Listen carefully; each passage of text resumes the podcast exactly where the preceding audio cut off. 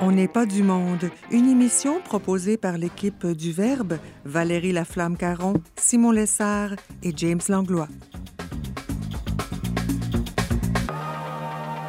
Aujourd'hui à l'émission, Aubert Martin nous donne un cours 101 d'école à la maison et Pascal Bélanger, nutritionniste, nous propose des pistes alimentaires pour le temps du confinement.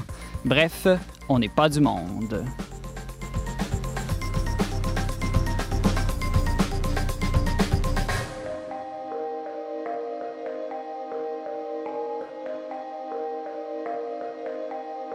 Bonjour à tous, euh, bienvenue à votre magazine culturel catholique. Ici Simon Lessard pour cette édition spéciale d'On n'est pas du monde, en compagnie de mon équipe. Bonjour James et Valérie. Salut Simon. Bonjour.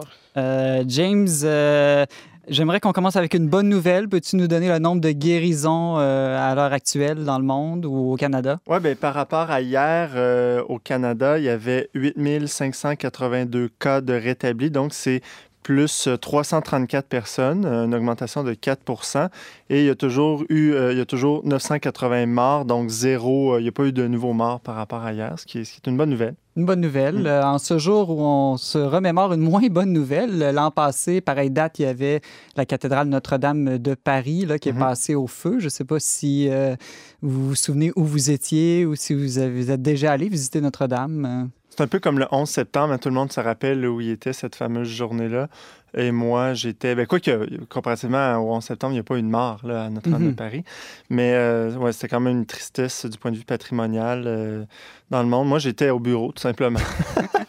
J'ai- je fêtais. Ouais, je voyais les nouvelles Quelle aller. histoire! Ah, c'est ça, grande histoire. Et toi, Valérie, as-tu une histoire d'amour avec Notre-Dame? Oui, j'y suis allée deux fois et à chaque fois, ça a été quand même un beau moment. Euh, Je me souviens que j'ai appris l'existence des cathédrales quand j'étais à l'école primaire et on nous avait parlé de ce temps euh, au Moyen Âge où les gens construisaient pierre par pierre ces édifices-là gigantesques et moi, ça m'avait beaucoup impressionné. Donc, quand j'ai pu euh, assister à une messe, euh, je crois que c'était en 2012 à Notre-Dame de Paris, dans le cœur même là, de la cathédrale, euh, ben, ça a été un souvenir mémorable pour moi. Je suis contente d'y avoir pu y aller avant que ça brûle. Mais c'est vrai que Notre-Dame de Paris a un caractère historique, puis comme l'archétype de toutes les cathédrales européennes. Mais moi, quand je suis allé, euh, j'étais un peu déçu parce que je trouvais pas que c'était la plus belle. J'ai vu des plus belles cathédrales euh, en Espagne, puis même que la basilique Notre-Dame de Montréal, je la trouve plus belle que Notre-Dame de Paris. En fait. Puis en Europe aussi, les cathédrales, elles sont très touristiques. Là. Moi, c'est certain que ça avait été un choc pour moi Ouais, de ouais, voir ces-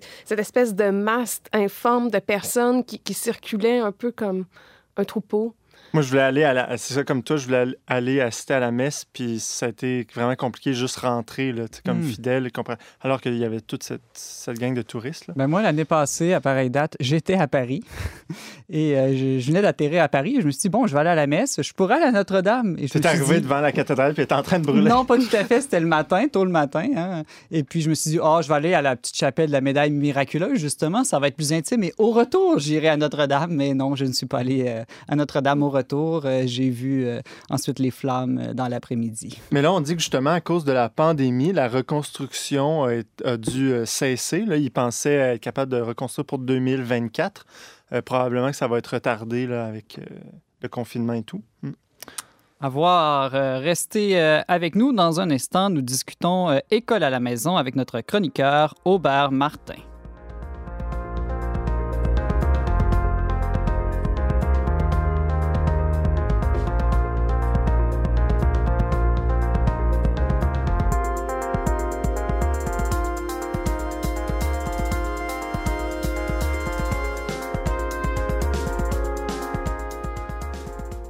Notre chroniqueur Robert Martin et son épouse Ainata Minungu ont fait le choix de l'école à la maison depuis plusieurs années. Ils sont membres de la coopérative Excordé Scola, un réseau catholique d'instruction en famille.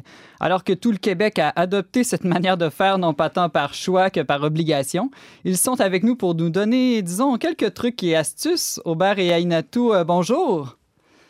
Bonjour tout le monde. Bonjour tout le monde. Bonjour et Hey. joyeuse Pâques. Euh, euh, D'abord, j'aimerais vous demander euh, comment vous arrivez à faire tous les deux ensemble cette entrevue avec, je crois, cinq enfants à la maison? Est-ce que vous les avez enfermés dans un garde-robe? Non, mais euh, au contraire, c'est euh, nous qui nous sommes enfermés, euh, non pas dans un garde-robe, mais dans un studio mobile, c'est-à-dire notre voiture stationnée à l'avant. Alors, on est en ce moment devant la maison, dans une auto fermée, hermétique, pas de bruit. on a confié la garde des quatre enfants à notre grande fille de 12 ans. Je comprends que c'est votre. on verra au retour euh, après l'entrevue si tout s'est bien passé. Pour l'instant, on n'entend aucun son. C'est formidable. c'est peut-être pas un bon signe, par contre. on verra. On l'a déjà euh, testé auparavant. À 12 ans, elle est capable de de garder puis nous laisser même aller euh, manger au restaurant, c'est en amoureux. Alors, ça va, ça va aller. Pour 15 minutes, elle va se débrouiller. Je, je comprends que c'est peut-être votre premier truc que vous donnez aux parents euh, quand vous en pouvez plus aller vous réfugier dans votre voiture. oui, c'est ça. Non, mais sans blague. Euh, mais tu peux faire un petit peu aux chandelles, peut-être. vous faites déjà l'école à la maison, je pense, depuis environ 7 ans. J'imagine que votre vie n'a pas dû beaucoup changer avec les mesures de confinement? Non, effectivement, euh, c'est plus la mienne là que je suis un peu plus à la maison que j'étais euh, avant, mais sinon nous autres c'est effectivement la routine qui continue euh, comme on l'avait instauré avant. Alors et de notre moi pour ma part c'est vraiment juste l'école à la maison bonifiée parce que j'ai un papa à la maison qui aide mhm. pas mal en ce moment. Ah, c'est beau ça. Euh, est-ce que vous auriez des petits trucs à donner aux parents qui, en ce moment, aimeraient peut-être profiter du temps du confinement pour euh, donner quelques leçons à leurs enfants ou tenter l'expérience de l'école à la maison? Euh, ben, on aurait certainement des choses à dire. Est-ce que ça va être des bons trucs? Je sais pas. On n'est pas les, maîtres de l'école à la maison, mais moi, je dirais une première chose, en tout cas, qui est bonne pour l'école à la maison, mais aussi pour la vie en général dans le confinement. Et euh, ça serait de, de, se faire un horaire, une mini structure dans la journée pour faire en sorte que quand tu arrives à la fin de la journée, tu n'as pas l'impression d'avoir rien fait ou peut-être que tu as fait plein de choses puis tu le sais pas, mais comme c'était tout désorganisé, tu savais pas où tu t'en allais. Puis ça nous arrive même des journées comme ça où on n'a pas vraiment suivi l'horaire puis on arrive au bout de la journée puis on, on dirait qu'on a perdu notre temps. Alors je pense que déjà classer des blocs dans la journée, euh, ça peut aider. Ça peut aider à faire des choses, ça peut aider à faire des journées qui sont constructives. Puis dans ce bloc-là, ben, peut-être réserver du temps, idéalement le matin, parce que c'est là que les enfants et les parents sont plus patients, euh, pour faire l'école à la maison. Alors, ça peut être de 9h à midi, de 9h30 à midi, de 9h à 11h, ça dépend de chaque famille. Puis après ça, ben là, l'autre étape, c'est de meubler ce temps-là. C'est ça, parce qu'à Inatu, euh, si je comprends bien, les parents qui font le choix de l'instruction à domicile n'enseignent pas nécessairement 6 euh, à 8 heures par jour à, leurs enfants. Vous, avez quand même du temps pour faire autre chose dans une journée. Exactement. Et nous, jusqu'à date, on, commence l'école euh, très tôt parce que les enfants font de la musique, alors ils doivent pratiquer leur, leur piano. Et après ça, on commence l'école en général à 9h, entre 9h et 9h30 et à, à midi, on a terminé l'école pour la journée. Alors, euh, on continue comme ça et puis euh, l'après-midi, euh, on essaie justement avec papa de faire des projets et d'inclure les enfants dans les projets. Donc, c'est le moment idéal pour explorer ce que les enfants aiment, pour construire des affaires. Si les parents sont manuels, faire des choses manuelles aussi un peu avec les enfants. Ça fait changement. Et puis, euh, quand il fait beau, on est toujours dehors dans le jardin et tout le monde adore ça. Est-ce que pour faire euh, l'école à la maison, euh, c'est une question un peu rhétorique, j'imagine que je connais déjà votre réponse, mais est-ce qu'on est, est obligé d'avoir un bac en pédagogie? J'imagine que vous n'avez pas nécessairement euh, étudié dans ce domaine-là. Non, exactement. Écoutez, j'ai fait il y a quelques semaines une conférence sur l'école à la maison, justement, et c'était une des premières choses que je disais, parce que c'est la question qui revient souvent. Et puis, effectivement, on n'a pas besoin d'avoir euh, été enseignante ou d'avoir un bac en pédagogie. Et euh, il y a énormément de matériel pour l'école à la maison et particulièrement, je dirais, dans la situation actuelle, pour les enfants qui étaient déjà dans le système scolaire, qui se retrouvent à faire l'école à la maison. Il y a, je ne veux pas faire la promotion de Costco, mais chez Costco, ils vendent des manuels, des, des cahiers d'exercice, mettons, dépendamment du niveau de l'enfant. C'est toute ma première année jusqu'à toute ma, ma sixième année. Et euh, il y en a aussi pour le secondaire. Et c'est des exercices que les parents peuvent facilement utiliser avec les enfants et d'une façon autonome qui, euh, qui aide énormément. Qui aide énormément. Valérie Laflamme-Caron, tu as une question? Oui, euh, vous parlez justement de l'école secondaire. Je me demandais comment vous envisagez les prochaines années avec votre grande, justement, qui a 12 ans. En fait, euh, ma grande, elle a 12 ans, donc normalement, elle devrait être en sixième année, mais cette année, on a commencé justement l'aventure avec le secondaire parce qu'on a une année d'avance avec elle. Alors, euh, moi, en même temps, ça me permet de tâter un peu le terrain. Pour l'instant, tout va très bien. Puis, euh, nous, on s'est toujours dit une année à la fois. Alors, je vais aller au deux jusqu'à ma limite de, et aussi de voir comment ça se passe aussi avec ma fille, si éventuellement elle a envie d'aller à l'école ou pas. Pour l'instant, c'est pas le cas. Alors, on, on, on y va une année à la fois et, aussi, c'est comme, comme vous dites, pour la formation, aussi, juste le fait d'avoir envie d'apprendre, d'apprendre à nos enfants, on, on, retourne nous-mêmes à, cette phase d'apprentissage parce qu'il y a beaucoup de choses que j'ai oubliées du secondaire, mais il y a énormément de ressources sur Internet, des leçons complètes, des sites éducatifs complets qui, qui peuvent vraiment aider. Puis une autre chose que, que j'ajouterais là-dessus, c'est que maintenant qu'il y a une loi qui a été passée pour l'instruction à la maison, ça a beaucoup renforcé les relations, je dirais, entre le gouvernement et l'école à la maison. Alors, les ressources sont plus disponibles. Même le gouvernement met à la disposition des familles des ressources, puis éventuellement, peut-être qu'il va même avoir des, euh, des accès à des laboratoires pour euh, les expériences de chimie euh, euh, qui ont lieu au secondaire et tout ça. Donc, le partage s'agrandit. Je pense que tout le monde est un peu en train de débroussailler le terrain. Il y a des gens dans le passé qui ont fait de l'école à la maison tout le secondaire, donc c'est un terrain qui est quand même défriché. Mais à notre niveau, c'est comme comme mon épouse disait, c'est une année à la fois. Puis à chaque fois que, à chaque année qui passe maintenant depuis euh, de, depuis que la loi a été passée, ben on voit que c'est ça. Le gouvernement s'ajuste de son bord, nous on s'ajuste au gouvernement, puis euh, on sent quand même, en tout cas de notre côté jusqu'à date, un travail assez d'équipe avec euh, avec les instances gouvernementales là-dessus. Aubert et Ainatou, vous nous, nous parlez là, de votre expérience d'école à la maison. J'aimerais vous demander quelles seraient les pires erreurs à éviter si des parents souhaitent tenter l'expérience dans les prochaines semaines? Écoutez, je vous dirais que selon moi, la pire erreur, c'est de vouloir l'excellence de nos enfants à tout prix. Alors, euh, quand on rentre dans cette dynamique, c'est sûr qu'on est des parents, on veut le meilleur pour nos enfants, on est fiers quand ils sont très bons dans, dans les domaines qu'ils abordent, mais deux fois, on, cette saine ambition peut facilement basculer à, à, à un perfectionnisme, justement, qui, euh, dégénère et puis euh, qui rend l'atmosphère d'école à la maison très désagréable, qui apporte le découragement chez l'enfant, mais aussi chez les, par les parents. Et euh, aussi, l'autre chose que j'ajouterais, c'est de ne pas rester, et là, on est obligé d'être enfermé, mais de ne pas rester quand on, embarque dans l'expérience d'école à la maison, de ne pas rester tout seul, puis de faire partie d'une coop. Nous, on a la grande chance de faire partie d'une belle coop qui offre justement plein de cours que je n'ai pas toujours le temps de faire à la maison. Donc, des cours de chimie, de physique, de sciences, et c'est très enrichissant. Et les enfants peuvent échanger aussi avec d'autres enfants qui vivent euh, la même expérience qu'eux. Justement, euh, il y a beaucoup de détracteurs de l'école à la maison qui vont euh, brandir l'argument de la socialisation pour s'opposer à ce mouvement-là. Qu'est-ce que vous leur répondez?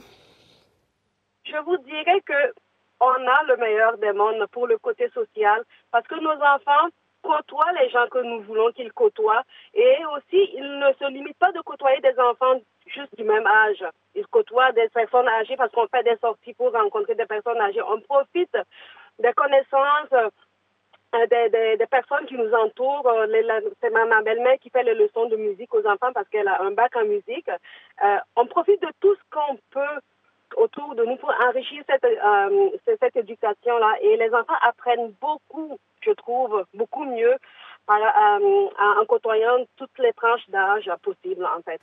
Puis l'autre chose aussi, c'est que euh, je pense que tous ceux qui font l'école à la maison ont d'abord eux-mêmes ce souci-là et se posent la question, nous les premiers, est-ce que nos enfants sont sociaux? Est-ce qu'ils vont continuer à être sociaux? Et ça nous amène justement à trouver des ressources, trouver des groupes, trouver des, des, euh, euh, des endroits, des activités pour faire sortir nos enfants. Alors, jusqu'à date, dans notre entourage, je connais aucune famille qui est complètement isolée. Si c'était le cas, effectivement, les détracteurs auraient raison. Il y a peut-être quelques familles au Québec que c'est le cas. C'est pas l'avenue que je prônerais. Mais de notre côté, de tout ce qu'on connaît, puis les gens qu'on qui, font l'école à la maison et euh, qu'on connaît, qui soient dans notre entourage ici ou dans d'autres régions du Québec ou de, de la grande région de Montréal, tout le monde a accès à un groupe. On est en 2020. Les gens sont plus débrouillards qu'ils étaient avant, justement avec les, avancées technologiques, les réseaux sociaux, les groupes d'entraide. Les gens se prennent beaucoup plus en main, ce qui fait que les enfants ben, en bénéficient, puis il n'y en a aucun qui reste tout seul. Puis quand on regarde nos enfants et quand on regarde l'effet que nos enfants ont sur les autres, le commentaire qui revient le plus souvent, c'est mon Dieu qu'ils sont sociaux. Ils sont sociables, ils sont tellement, sont à l'aise, ils sont confiants, autant avec des adultes, comme mon épouse disait, qu'avec d'autres enfants. Et alors, pour nous, ça reste un critère très important dans notre choix de continuer ou pas. Mais jusqu'à date, l'expérience nous démontre que ça, non seulement ça n'a aucun effet négatif, mais je pense qu'il y a beaucoup d'effets euh, bénéfiques parce que leur déploiement se, se, se passe très bien, disons. Pour plusieurs euh, parents, euh, ce qui frappe dans l'idée de l'école à la maison, c'est qu'un des deux parents devrait euh, renoncer à son salaire là, pour demeurer à, domicile, pour assurer l'instruction des enfants. mais j'imagine qu'il y a des avantages. Là. Il n'y a pas simplement ce désavantage-là monétaire. Quel, serait, selon vous, le principal avantage du point de vue de votre vie de famille d'avoir fait ce choix-là? Bien, c'est sûr qu'on est libéré des contraintes de, des horaires prédéfinis dans la journée. Là souvent on se passe la remarque et on essaie de passer la remarque aussi à nos enfants parce que nous, on les sait choyer. on regarde les enfants qui partent à la maison, souvent à 7h15, sont au coin de la rue en train d'attendre l'autobus, puis ils reviennent le soir, il est quasiment 5 heures. Nous, nos enfants, ben c'est comme un adulte qui travaillerait à la maison. Il n'y a pas de trafic, il n'y a rien. Euh, il monte les escaliers puis il est déjà rendu dans son bureau. Donc, toute cette contrainte-là, il y a beaucoup moins de stress euh, au quotidien sur la famille parce qu'on n'est pas contraint par toutes sortes euh, d'horaires. Euh, on parlait tantôt des erreurs à éviter, puis ça rejoint aussi ça, c'est que l'école à la maison, ça offre aussi une certaine flexibilité.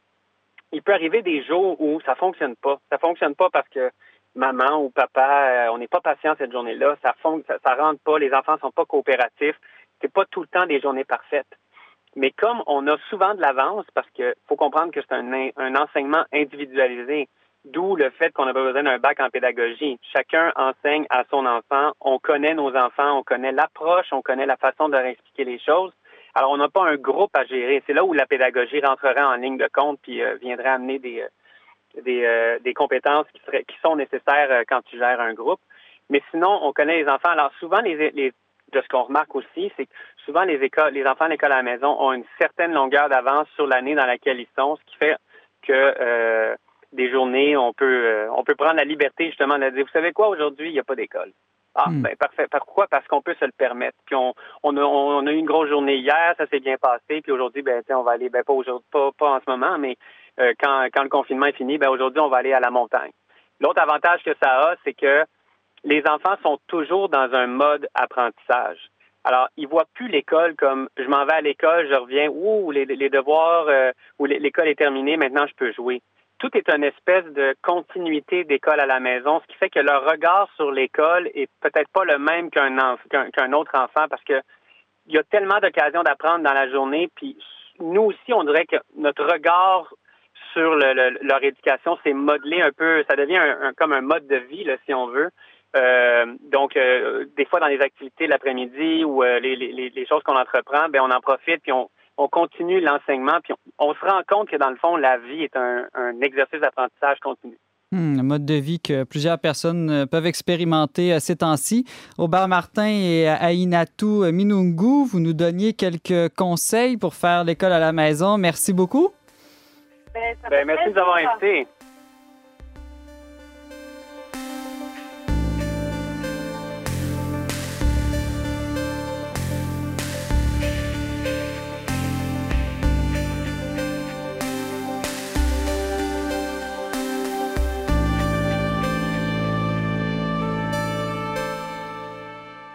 De retour à On n'est pas du monde avec Simon Lessard au micro. C'est l'heure de notre chronique virale. James, une bonne nouvelle. Aujourd'hui, les centres jardins sont désormais ouverts puisqu'ils viennent d'être considérés comme des services essentiels. Ben, je serais prêt à dire ça d'une certaine manière. Euh, ben, c'est drôle parce que j'étais là, moi, la dernière mhm. journée, euh, lorsque, lorsque les centres ont fermé. Ben j'étais au centre jardin. raconté ça en J'étais au centre jardin Amel euh, de Québec. Puis là, il n'y avait plus, il y a plus personne dans le magasin. C'est très grand. J'étais toute seule. Puis là, j'ai dit au commis, je là, vous fermez. Il était 5h moins 10. J'ai dit là, qu'est-ce qui va se passer avec toutes les plantes et les fleurs? Ben là, il m'a dit, il y a, quelqu'un qui va venir éventuellement les arroser. Donc, on espère qu'elles vont bien, les, les, plantes et les fleurs. Puis, mais c'est une, une, bonne nouvelle aussi parce que moi, en fin de semaine, je me suis retrouvé devant un problème d'approvisionnement de, fleurs pour fêter Pâques à la maison. Je voulais, mettre un peu de couleur et de vie euh, pour euh, souligner le, temps pascal chez moi. Puis, habituellement, il y a des fleurs disponibles dans les, dans les supermarchés. Hein. Il y a une compagnie Fleurs Coupées qui fait toutes sortes de bouquets. Mais là, eux avaient arrêté aussi. Donc, plus de fleurs dans les supermarchés. Les fleuristes fermés. Il y avait quelques fleuristes qui faisaient des livraisons, mais vous imaginez à quel point ils étaient débordés. Donc, impossible d'avoir des fleurs. J'étais obligé de me rabattre chez Costco. Il, y avait, il, restait encore quelques, quelques bouquets ici et là. Quelques fleurs. Quelques euh, plants. Donc voilà, oui, c'est une bonne nouvelle parce que ben, on dit que les, euh, les, euh, justement le fait d'avoir des, des, fleurs chez soi, le fait de cultiver aussi ses propres légumes, ses fines herbes, tout ça, ça a, ça a des bienfaits psychologiques, écologiques, économiques, et j'ai dit psychologiques, oui, donc toutes sortes de bienfaits sur, sur notre vie. Et c'est un, c'est un, un secteur qui est en pleine recrudescence actuellement. il y a une demande très forte euh, sur Internet euh, chez les semenciers. Euh, chez les, vous connaissez le fameux, le fameux journaliste horticole Larry Hodgson, jardinier paresseux, une hausse de 20% de courriels dans sa boîte courriel de gens qui lui demandent des techniques. Les gens ne mm-hmm. sont pas tous à l'étape de, de passer à l'acte, mais beaucoup de gens prennent de l'information parce que je pense qu'il y a effectivement une crainte d'approvisionnement. Donc, les gens cherchent peut-être un peu plus l'autosuffisance. On dirait que plus le temps passe, plus la notion de service euh, essentiel euh, s'élargit. En tout cas, je trouve ça beau qu'on considère les fleurs aussi comme euh, quelque chose d'essentiel dans la, vie humaine. Valérie, il semble que pas juste les fleurs, mais les légumes, évidemment, sont encore plus essentiels. Et puis qu'en Colombie-Britannique, plus précisément à Victoria, on est en train de transformer des parcs publics en jardins.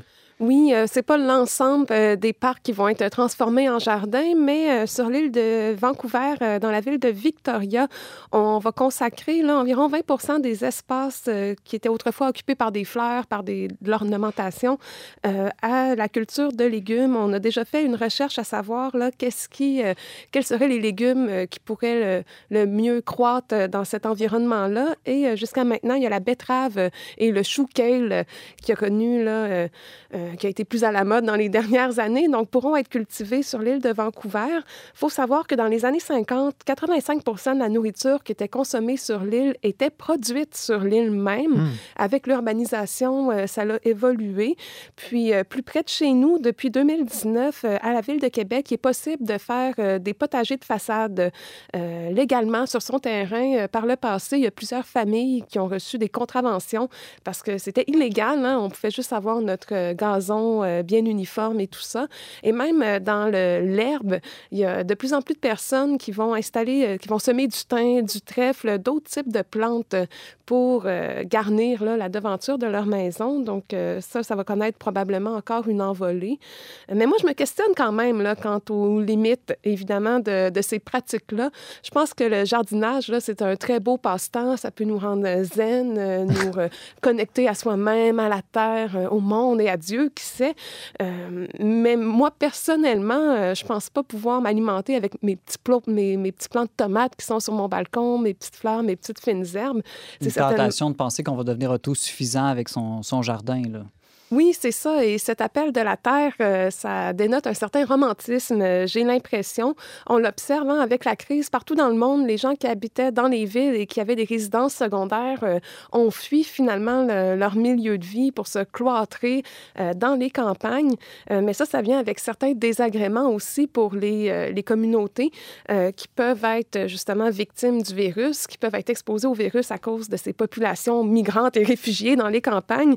Et puis, un exemple moi, que j'avais trouvé euh, tout à fait loufoque, euh, c'est cette histoire de deux jeunes Montréalais qui ont fui, qui ont vendu toutes leurs possessions à Montréal pour fuir vers le Grand Nord, pour se réfugier dans la communauté autochtone de Hall Crow. Pas pour aller faire un jardin, là. Non, non, il y avait, euh, il y avait cette idée-là de la grande nature, des communautés bucoliques et accueillantes. Et puis, bon, ils ont, ils ont été accueillis, mais ils ont été invités cordialement là, à rentrer chez eux parce que leur présence mettait la sécurité des habitants en danger et leur propre sécurité parce que c'est des communautés où il y a une grande promiscuité à cause d'une crise du logement. Il y, a, seulement une infirmière sur place. Donc, euh, le retour à la terre, euh, l'appel du jardinage, oui, mais avec un certain réalisme. James, est-ce qu'on assiste à un réel retour à la terre euh, pendant la, la pandémie, selon toi?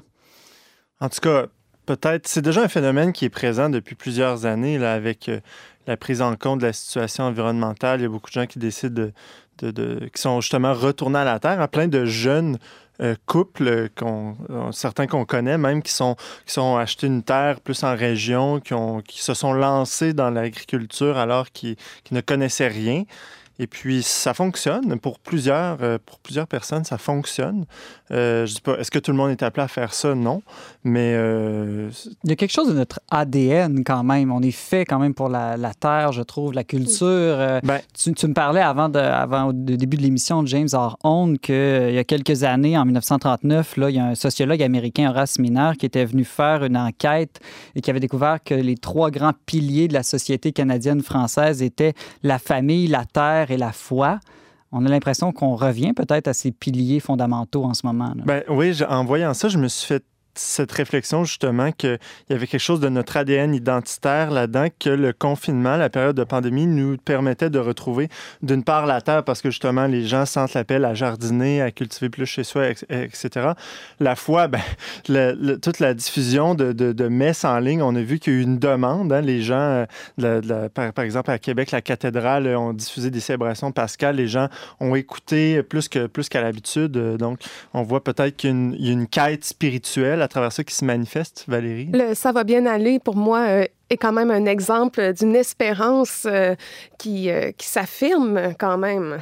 Oui, exact. Puis euh, pour la famille, ben, je pense que le fait de vivre ce manque-là, le fait de se retrouver à la maison ensemble, les gens redécouvrent leur vie familiale. Après, ils vont, ça va leur manquer d'avoir vu les membres de leur famille. Donc, il va tout avoir ce rapprochement-là. Je pense que c'est très présent. Puis je pense pas que c'est, ça va revenir comme c'était avant. Peut-être sur ces trois aspects-là, on, mm. va, ça, on va avoir fait un bond, qui sait, je sais pas. La famille, la terre, la peut-être trois piliers de, notre société euh, québécoise. Euh, euh, nous allons aller en musique. On va entendre Gabriel Schank avec sa pièce En équilibre. Et tout de suite après, on a avec nous la nutritionniste Pascal Bélanger.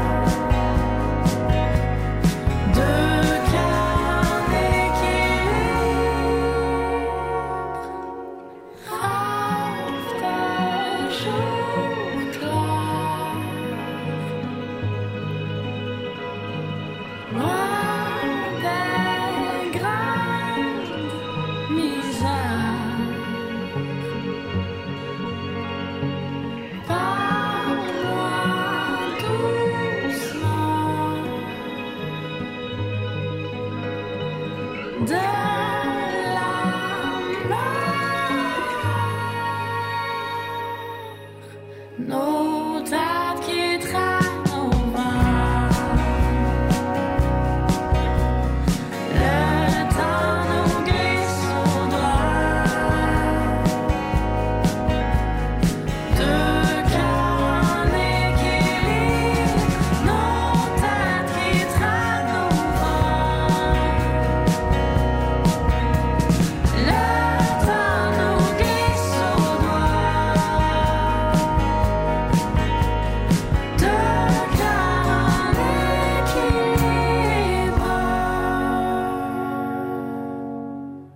Retour à On n'est pas du monde avec Simon Lessard au micro. Alors que presque tous les commerces sont fermés au Québec, les épiceries demeurent ouvertes, sauf le dimanche, car manger est une activité essentielle qui continue à rythmer nos vies, même au cœur de cette pandémie. Pour plusieurs, cuisiner est devenu l'activité désennuyante par excellence. Pour d'autres, manger leur permet de contrôler leur anxiété. Mais pour plusieurs parents qui doivent conjuguer télétravail et école à la maison, la préparation des trois repas quotidiens a rapidement pris l'ampleur d'une autre crise à gérer. Pour nous aider à bien manger tout en demeurant confiné, la nutritionniste Pascal Bélanger est avec nous. Pascal, bonjour et joyeuse Pâques. Bonjour Simon, joyeuse Pâques à toi. Est-ce que les festivités de Pâques ont été l'occasion de faire des, grands repas à la maison chez toi? Euh, oui, on a mangé un peu moins euh, de façon frugale pendant, euh, pendant la fin de semaine. Il faut dire que notre carême à nous cette année, c'était de, ne pas manger de viande. Donc là, la viande est revenue au menu depuis Pâques. Euh, je le disais tout à l'heure, euh, pendant le, confinement, plusieurs familles peuvent vivre un certain défi lié à l'alimentation. Euh, c'est pas toujours facile d'avoir à cuisiner euh, plusieurs repas, les collations avec les, enfants qui sont présents à la maison. Est-ce que tu aurais différents trucs à nous donner? Oui, tout à fait. Tu le dis bien. En fait, c'est sûr que c'est quelque chose qui revient vite là, dans l'horaire surtout avec des jeunes enfants qui souvent prennent, euh, prennent plusieurs collations par jour. C'est des petits mangeurs, donc ils mangent souvent, mais, mais peu à la fois. Euh, donc, euh, ben, un premier truc que je donnerais surtout aux familles, mais en fait, c'est bon, ça s'applique à tout le monde, c'est de, de planifier ces repas pour la semaine, là, ou du moins pour les jours pour, lequel, pour lesquels on fait notre épicerie. Et puis, de planifier des choses simples, des repas, des collations simples, euh, de s'inspirer de, des bonnes recettes de nos euh, grands-mères et de nos mères, c'est-à-dire qui souvent euh, bon, avaient un, un, esprit très pratique là, dans, dans, les tâches quotidiennes. Donc, si je pense, par exemple, on est dans le temps de Pâques, c'est la période où on cuisine le jambon, de, la plus de viande, comme tu disais tantôt, ben ça peut être de, déjà penser qu'est-ce que je peux faire avec ce jambon-là que je, viens de cuire? Je pourrais faire des pâtes, une soupe, une salade, euh, dans le fond, décliner finalement un, euh, une pièce de viande qu'on fait cuire si on mange de la viande en plusieurs repas. Donc, pour, euh, pour simplifier les achats aussi, puis simplifier la préparation. on n'est pas obligé de se lancer dans les grandes recettes de, des, chefs cuisiniers. c'est important qu'au que, au final, ça, soit, ça soit simple, mais bon, puis que on peut faire participer aussi les enfants là, dans ces, dans ces tâches-là. Euh, les collations, par exemple, c'est souvent euh, facile de les impliquer, que ce soit pour couper des crudités, pour euh, cuisiner des muffins aussi, des, galettes.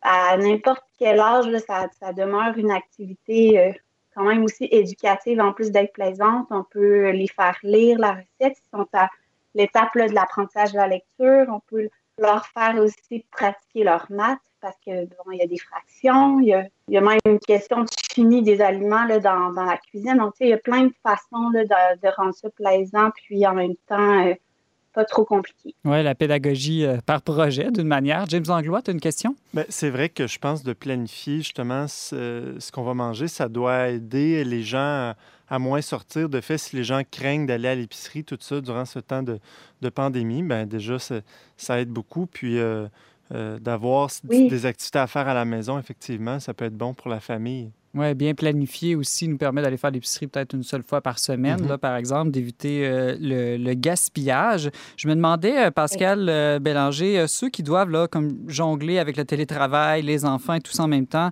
est-ce qu'il n'y a pas un euh, un danger de se réfugier dans les, restaurants qui livrent ou les mets euh, préparés, puis en même temps, ce serait compréhensible avec la, limite du temps qu'on a aussi? Oui, ben c'est pour ça que je disais de garder euh, le menu simple pour éviter justement de, toujours aller vers ces options-là de restauration rapide. C'est important parce que si on voit trop, on, on essaie d'en faire trop, ben on va se décourager après deux jours, surtout si on n'est pas quelqu'un qui aime cuisiner. Donc, euh, ça ne veut pas dire qu'on n'a pas euh, que c'est pas euh, correct de, se tourner vers les, restos qui livrent ou les options surgelées, mais que ça devienne non plus notre seule source d'alimentation, de, faire des, un poulet au four, de, de, cuisiner en fait des repas tout simples, c'est-à-dire je peux acheter déjà des, par exemple, des pâtes à pizza faites, puis utiliser les légumes que j'ai, la viande que j'ai pour les garnir. Donc, au fond, de trouver des petits trucs qui nous conviennent, mais quand même là, pour, euh, pour que finalement ça ne devienne pas une tâche trop euh, fastidieuse. Hmm. Est-ce que l'utilisation de la mijoteuse, par exemple, peut être une, bonne idée aussi? Oui, vraiment. C'est super simple, la mijoteuse. Souvent, les recettes à la mijoteuse prennent même pas 10 euh, minutes à, à, préparer le matin. On la part, après ça, on peut faire notre journée. C'est une très bonne idée. Puis en plus, euh, avec Internet, maintenant, là, on a accès, même si on n'a pas de livre de recettes là, à, la mijoteuse, on a accès sur le site de Ricardo, par exemple, euh, à plein, plein, plein de recettes euh, qui se font très bien à la mijoteuse. Donc, c'est une option, une option très pratique. Pascal Bélanger, nutritionniste, nous parle d'alimentation en ce temps de, pandémie. Euh, on a vu euh, en ce moment au Québec tout un mouvement là, qui s'appelle Panier bleu qui nous incite à acheter québécois. Est-ce qu'on peut euh, penser aussi que le, panier bleu, c'est d'abord et avant tout le panier d'épicerie? Oui, bien en fait, je ne sais pas si ma famille est un bon exemple de ce qui se passe autour, mais nous, c'est pas mal notre seul, une dépense qui est aussi importante qu'avant. on, sort moins, donc on dépense moins au niveau du gaz, bon, tout ça. Les, on va pas acheter, euh, on va pas dans les centres commerciaux et tout, mais on, doit manger. Donc, c'est sûr que si déjà dans notre assiette, on privilégie des aliments locaux, euh, ben, on fait un bien immense à notre économie. On, va encourager les producteurs, les éleveurs euh, d'ici. Il y en a plusieurs qui travaillent toute l'année pour nous, en fait, nous approvisionner en, en aliments. Donc, euh, c'est important de, les encourager. Puis, pour nous aussi, ça nous permet de redécouvrir un peu ce qu'on cultive ici, ce qu'on élève ici. Euh, un peu comme faisaient dans le fond nos grands-parents, nos arrière-grands-parents, avant que ça soit euh, même une appellation connue, l'alimentation locale, ben en fait, c'est ce qu'on faisait hein, toujours, hmm. c'est-à-dire de, de, manger les viandes de, du Québec, les, fruits et légumes. Donc, c'est sûr que l'hiver, c'est plus des, légumes racines. Mais bon, là, l'été s'en vient. Euh, déjà en mai, les asperges vont arriver, les asperges du Québec. Après ça, déjà juin, euh, juillet, là, on aura accès à une panoplie de, fruits et légumes d'ici. Puis je pense aussi que ça peut être une, une, opportunité pour nous de découvrir euh, les paniers bio qui, sont, qui sont offerts dans, dans toute la région de Québec. C'est hmm. vraiment une occasion en or de faire preuve de solidarité avec les fermiers, puis aussi de découvrir tout plein de légumes qu'on n'est pas habitué, puis de les mettre un peu à l'honneur dans notre, dans notre menu. Si je souhaite m'abonner à un panier bio, est-ce que tu as une euh, ressource à nous suggérer?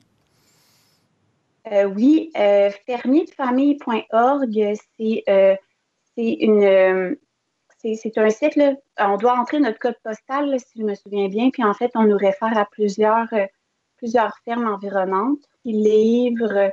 Il y a plusieurs souvent points de chute pour une seule ferme. Donc, il y a vraiment des options pour tout le monde. donc, c'est assez simple. Sinon, sur le site d'Équiterre aussi, il y a plein de ressources à ce niveau-là.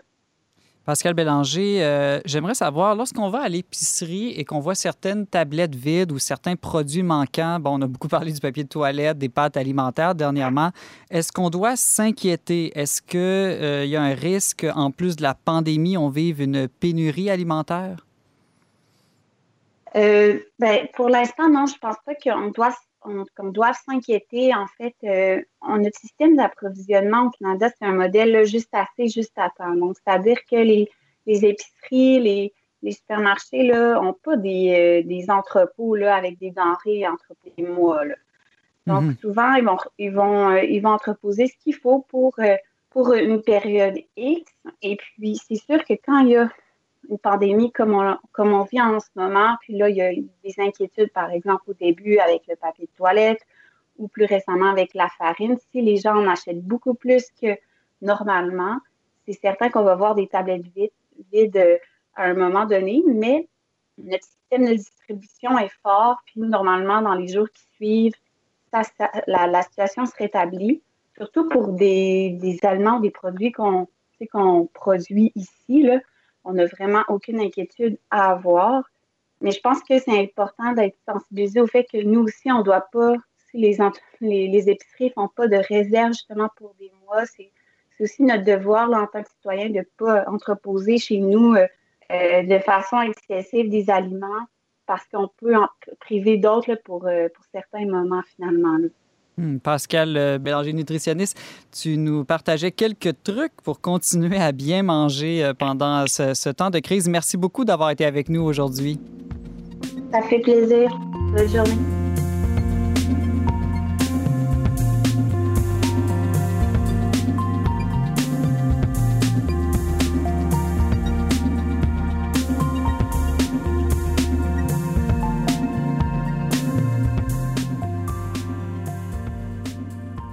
De retour à On n'est pas du monde. Avant de se laisser, James, une suggestion pour nos auditeurs? Oui, notre invitée d'aujourd'hui, euh, Pascal, n'a pas eu le temps de le mentionner, mais elle a une page Facebook sur laquelle elle met beaucoup de suggestions, en fait, pour les, gens qui veulent la suivre, dont des suggestions de recettes, pas nécessairement d'elle, mais de d'autres. Donc, elle met un peu tout ce qu'elle euh, trouve sur Internet et qui peut être pertinent pour mieux s'alimenter, des trucs faciles à la maison. Euh, même qu'elle, euh, si euh, un des derniers trucs qu'elle a mis sur sa page Facebook, d'ailleurs, qui s'appelle Alimentation minimaliste, il faut le dire, vous tapez ça dans la barre de recherche Facebook et puis vous voyez sa page apparaître. il y a le magazine québécois Caribou, qui est un des magazines alimentaires, en quelque sorte, qui euh, qui met en avant la culture culinaire québécoise et locale. Euh, donc, ce magazine Caribou a mis un numéro à télécharger gratuitement sur son site. C'est un très beau magazine, très esthétique, qui nous met euh, l'eau à la bouche pour cuisiner localement. Peux-tu rappeler le nom du site, s'il te plaît? caribou-mag.com, ça c'est le site euh, du magazine. Sinon, la page euh, Facebook de Pascal, euh, nutritionniste, alimentation minimaliste. Alimentation minimaliste. Valérie, à défaut de voyager cet été, tu as une suggestion pour nous? Oui, le festival Vue d'Afrique devait se tenir à Montréal du 17 au 26 avril prochain. Pour notre plus grand bonheur, ils ont décidé de migrer leur programmation sur le site internet tv5uni.com CA. Alors, moi, je vous recommande le film Notre-Dame du Nil, qui est inspiré d'un roman de scolastique Mukasonga. Euh, le roman euh, se déroule, et le film aussi, évidemment, se mhm. déroule au Rwanda dans les années 70 euh, et on présente le quotidien de jeunes filles qui étudient dans un pensionnat privé et on voit les germes là, de ce qu'allait devenir le génocide des Tutsis. Donc, c'est vraiment passionnant et le, le, roman a gagné un prix Renaudot en 2012. Donc, c'est vraiment à voir. Et le film, comme tous les autres films de la programmation du Festival Vue d'Afrique vont être mis en ligne et accessibles gratuitement. Gratuitement. Oui, gratuitement. Donc, c'est le temps d'en profiter. Donc, on voit que tu as été marqué par ton dernier euh, voyage au Rwanda. Oui, j'ai vraiment découvert euh, un pays euh, qui était organisé d'une façon là, que j'aurais même pas imaginé. Puis si je peux me permettre une dernière petite mhm. nouvelle au sujet du Rwanda, semblerait que l'ensemble des fonctionnaires et des ministres vont devoir se priver de leur salaire du mois d'avril hmm. euh, par équité mhm. envers le reste de la population. Donc, euh, chapeau au Rwanda, là, qui est à l'avant-garde une fois de plus euh, en Afrique. Oui, James. Parlant de ton aventure au Rwanda, Valérie, on peut aller lire deux de tes textes qui parlent un peu de ton périple là-bas une. Euh, comment est-ce qu'on prononce? Mzungu? Une Mzungu, moi, c'est comme ça que je le dirais. Ça veut, c'est le terme qu'on utilise euh, pour référer aux Blancs là-bas. Donc, une Mzungu comme les autres et aussi euh, l'Afrique, ce grand pays. D'ailleurs, aussi, tous nos magazines, je parlais de magazines gratuits, mais tous nos, anciens, nos anciennes publications sont gratuites aussi en PDF sur notre Les magazines Le Verbe. James, avant de se laisser, si nos auditeurs veulent nous écrire pour faire des commentaires, des questions, des suggestions, à quelle adresse peuvent-ils le faire? Onpdm Merci. Demain à l'émission, on parlera de deux sujets chauds, amour et pornographie, avec nos collaborateurs Alex Deschaines et Émilie Théoret. Merci d'avoir été avec nous aujourd'hui. Vous pouvez en tout temps écouter et partager cette émission en balado-diffusion. Pour tous les détails, visitez le radio. Je remercie mes deux lumineux co-animateurs James Langlois et Valérie Laflamme-Caron. Merci aussi à Mario Blouin pour les choix musicaux et à Thierry Boutin à la régie. On se retrouve demain, même heure, même antenne, pour une autre édition spéciale dont n'est pas du monde.